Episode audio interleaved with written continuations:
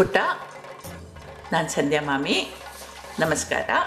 ಮಲಯಾಳ ದೇಶದಲ್ಲಿ ಬಹುಶಃ ಭಾರತ ದೇಶದಲ್ಲೇ ಅನ್ಬಹುದು, ಚಾರಿತ್ರಿಕವಾಗಿ ಪ್ರಖ್ಯಾತರಾಗಿರುವ ಮಹಾಪಂಡಿತ ಗೋಪಾಲ್ ಸ್ವಾಮಿ ಎನ್ನುವರ ಸುಪುತ್ರ, ಬಹುಮಾನ್ಯ ವಿಜ್ಞಾನಿ, ಖಗೋಳಶಾಸ್ತ್ರಜ್ಞ, ಸಂಸ್ಕೃತ ಪಂಡಿತ, ಪುರಾಣ ಪಾರಾಯಣ, ವ್ಯಾಕಂ ಹಾಗೂ ಪರಾಲಷ್ಟರು ಎಂಬ ಗ್ರಂಥದ ರಚಯಿತ ಮಹಾರಾಜ ವಿಕ್ರಮಾದಿತ್ಯರ ಸಭಾತಿಲಕ ವರರುಚಿಯ ಹೆಸರನ್ನು ಕೇಳದವರೇ ಇಲ್ಲ ಅಂದ್ರೂ ಸರಿಯಾಗ್ತದೆ. ವಿಕ್ರಮಾದಿತ್ಯ ರಾಜ ಏನು ಸಂದೇಹ ಉಂಟಾದರೂ ಕೂಡ ನೋಡ್ತಾ ಇದ್ದದ್ದು ವರರುಚಿಯ ಕಡೆ. ಯಾವುದೇ ಸಮಾರಂಭದಲ್ಲೂ ಪ್ರಥಮ ಗೌರವ, ಸಂಭಾವನೆ, ಉಡುಗೊರೆಗಳು ಸಲ್ತಾ ಇದ್ದದ್ದು ಈ ವರರುಚಿಗೆ. ಇದರಿಂದ ಅವನು ಎಲ್ಲರ ಕಂಗೆಣ್ಣಿಗೆ, ಅಂದರೆ ಕೆಂಪು ಕಣ್ಣಿಗೆ, ಅಂದರೆ ಈರ್ಷ್ಯೆಗೆ, ಮಾತ್ಸರ್ಯಕ್ಕೆ ಈಡಾಗುತ್ತಿದ್ದರೂ ರಾಜರ ಅನುಗ್ರಹದಿಂದ ಸುಖವಾಗಿ ಇದ್ದ ಒಂದು ದಿನ ಮಾತಿಗೆ ಮಾತು ಬಂದು ರಾಜ ಇವನಿಗಂದ ಒಂದು ಪ್ರಶ್ನೆ ಹಾಕಿದ. ರಾಮಾಯಣದಲ್ಲಿನ ಅತ್ಯಂತ ಮುಖ್ಯ ಶ್ಲೋಕ ಯಾವುದು? ರಾಮಾಯಣದಲ್ಲಿನ ಅತ್ಯಂತ ಮುಖ್ಯ ಶ್ಲೋಕ ಯಾವುದು? ವರರುಚಿಗೆ ಸ್ವಲ್ಪ ಗೊಂದಲ ಆಯಿತು. ಇದೆಂಥ ಪ್ರಶ್ನೆ? ರಾಮಾಯಣದ ಒಂದೊಂದು ಶ್ಲೋಕವೂ ಒಂದೊಂದು ರತ್ನ, ಅತಿ ಮುಖ್ಯ. ಹಾಗಿರುವಾಗ ಅದು ಸೂಕ್ತವೋ ಮುಕ್ತವೋ ಹೇಗೆ ಹೇಳೋದು ಅಲ್ವಾ? ಇವನ ಮೌನ ನೋಡಿ ಮಹಾರಾಜರಿಗೆ ಕಿರಿಕಿರಿ ಆಯಿತು ತೆಗೆದ ಮಾತಿಗೆ, ನೀನು ನಲವತ್ತ ಒಂದು ದಿನಗಳ ಒಳಗಾಗಿ ನನ್ನ ಪ್ರಶ್ನೆಗೆ ಉತ್ತರ ಹುಡುಕ್ತರಬೇಕು ಇಲ್ಲ ಅಂತಾದರೆ ವಾಪಸ್ ಬರಬೇಡ ಅಂತಂದ್ಬಿಟ್ರು. ಕೋಪ ಕೆಟ್ಟದ್ ನೋಡ್ಮರಿ ರಾಜರ ಈ ಮಾತು ಕೇಳಿ ವರರುಚಿಗೆ ಒಂದು ಕಡೆ ಅಪಮಾನ, ಮತ್ತೊಂದು ಕಡೆ ದುಃಖ ಆಯಿತು ಒಂದು ಮಾತು ಹೇಳದೆ ಅವನಲ್ಲಿಂದ ಹೊರಟೋದ. ಹೋದವ, ರಾಜ್ಯ ತುಂಬ ಅಲೆದಾಡಿದ, ಯಾರ್ಯಾರನ್ನೋ ವಿಚಾರಿಸ್ದ. ಎಲ್ಲರದು ಒಂದೇ ಉತ್ತರ, ರಾಮಾಯಣದ ಪ್ರತಿಯೊಂದು ಶ್ಲೋಕವೂ ಮುಖ್ಯವೇ. ಈಗ ಇವನಿಗೆ ಅತೀವ ದುಃಖ ಆಯಿತು. ಪ್ರಖಾಂಡ ಪಂಡಿತನೆಂಬ ತನ್ನ ಹೆಸರಿಗೆ ಧಕ್ಕೆ ಬರ್ತದೆ. ರಾಜ ಮರ್ಯಾದೆಯಿಂದ ನಾನು ವಂಚಿತನಾಗ್ತೇನೆ. ಇಂಥ ಬದುಕಿಗಿಂತ ಸಾವು ಮೇಲು ಅಂತ ಯೋಚಿಸಿ ಊರ ಹೊರಗಿದ್ದ ಕಾಡಿಗೆ ಹೋದ. ಅಲ್ಲಿ ಒಂದು ವಿಶಾಲವಾಗಿ ಬೆಳೆದ ನಿಂತ ಆಲದ ಮರ ಇತ್ತು.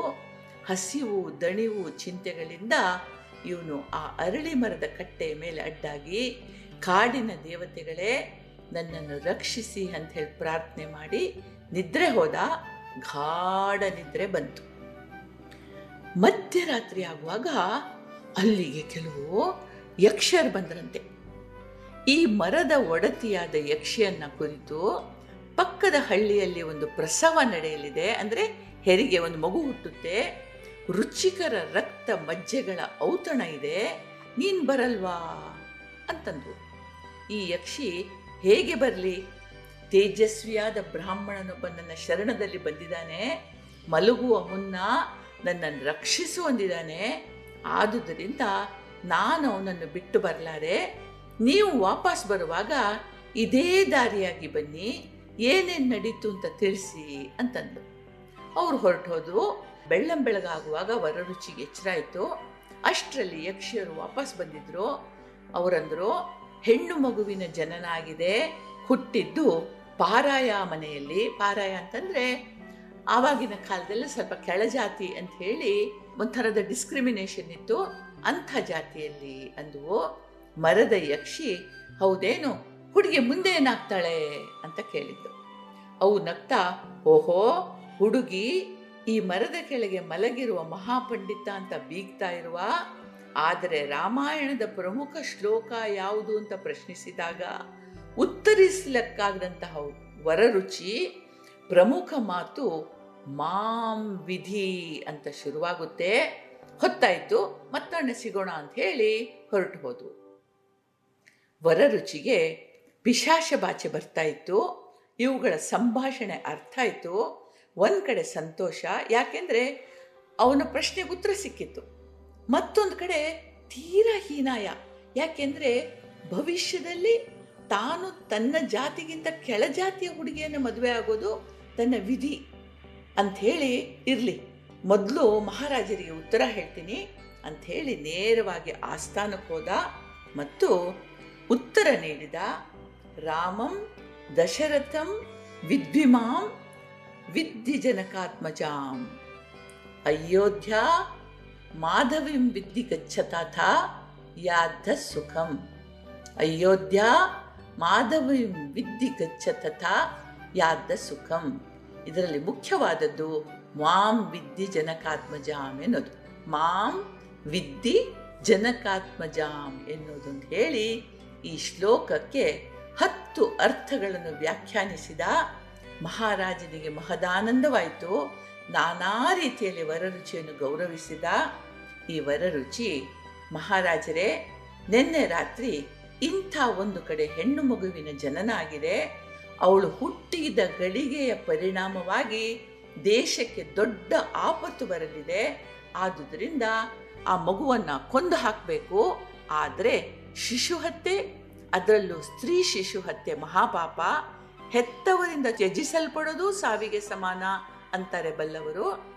ಬಾಳೆ ಗಿಡದ ತೆಪ್ಪ ತಯಾರಿಸಿ ಅದರ ಮೇಲೆ ಮಗುವನ್ನಿಟ್ಟು, ತಲೆಯ ಭಾಗದಲ್ಲಿ ಒಂದು ದೊಂದಿಯನ್ನಿಟ್ಟು ಅದನ್ನು ನದಿಯಲ್ಲಿ ತೇಲಿ ಬಿಡಬೇಕು. ಆಗ ಹಸಿವಿನಿಂದ ಅಥವಾ ನದಿಯಲ್ಲಿ ಮುಳುಗಿ ಮಗು ಸಹಜವಾಗಿ ಸಾಯುತ್ತೆ, ಯಾರಿಗೂ ದೋಷ ತಟ್ಟೋದಿಲ್ಲ ಅಂತಂದ. ರಾಜರು ಒಪ್ಪಿದ್ರು, ಹಾಗೆ ಮಾಡಿದ್ರು. ವರರುಚಿ ತನಗೆ ಕಾದಿರಬಹುದಾದ ವಿಧಿ ಅಂದ್ರೆ ಆ ಹುಡುಗಿಯನ್ ಮದುವೆ ಆಗೋದು. ನಿವಾರಣೆ ಆಯ್ತು ಅಂತ ನಿಟ್ಟಿಸಿರು ಬಿಟ್ಟ. ಮುಂದೆ ಕೆಲವು ಕಾಲ ವಿಕ್ರಮಾದಿತ್ಯನ ಆಸ್ಥಾನದಲ್ಲಿದ್ದು ತನ್ನೂರಿಗೆ ತನ್ನ ಮನೆಗೆ ಮರಳಿ ಹೋದ ಪ್ರಪಂಚ ಪರ್ಯಟನೆ ಅವನ ಉದ್ದೇಶ ಆಗಿತ್ತು. ಸ್ವಲ್ಪ ಕಾಲ ಮನೆಯಲ್ಲಿದ್ದು ಊರು ತಿರುಗಲು ಹೊರಟ.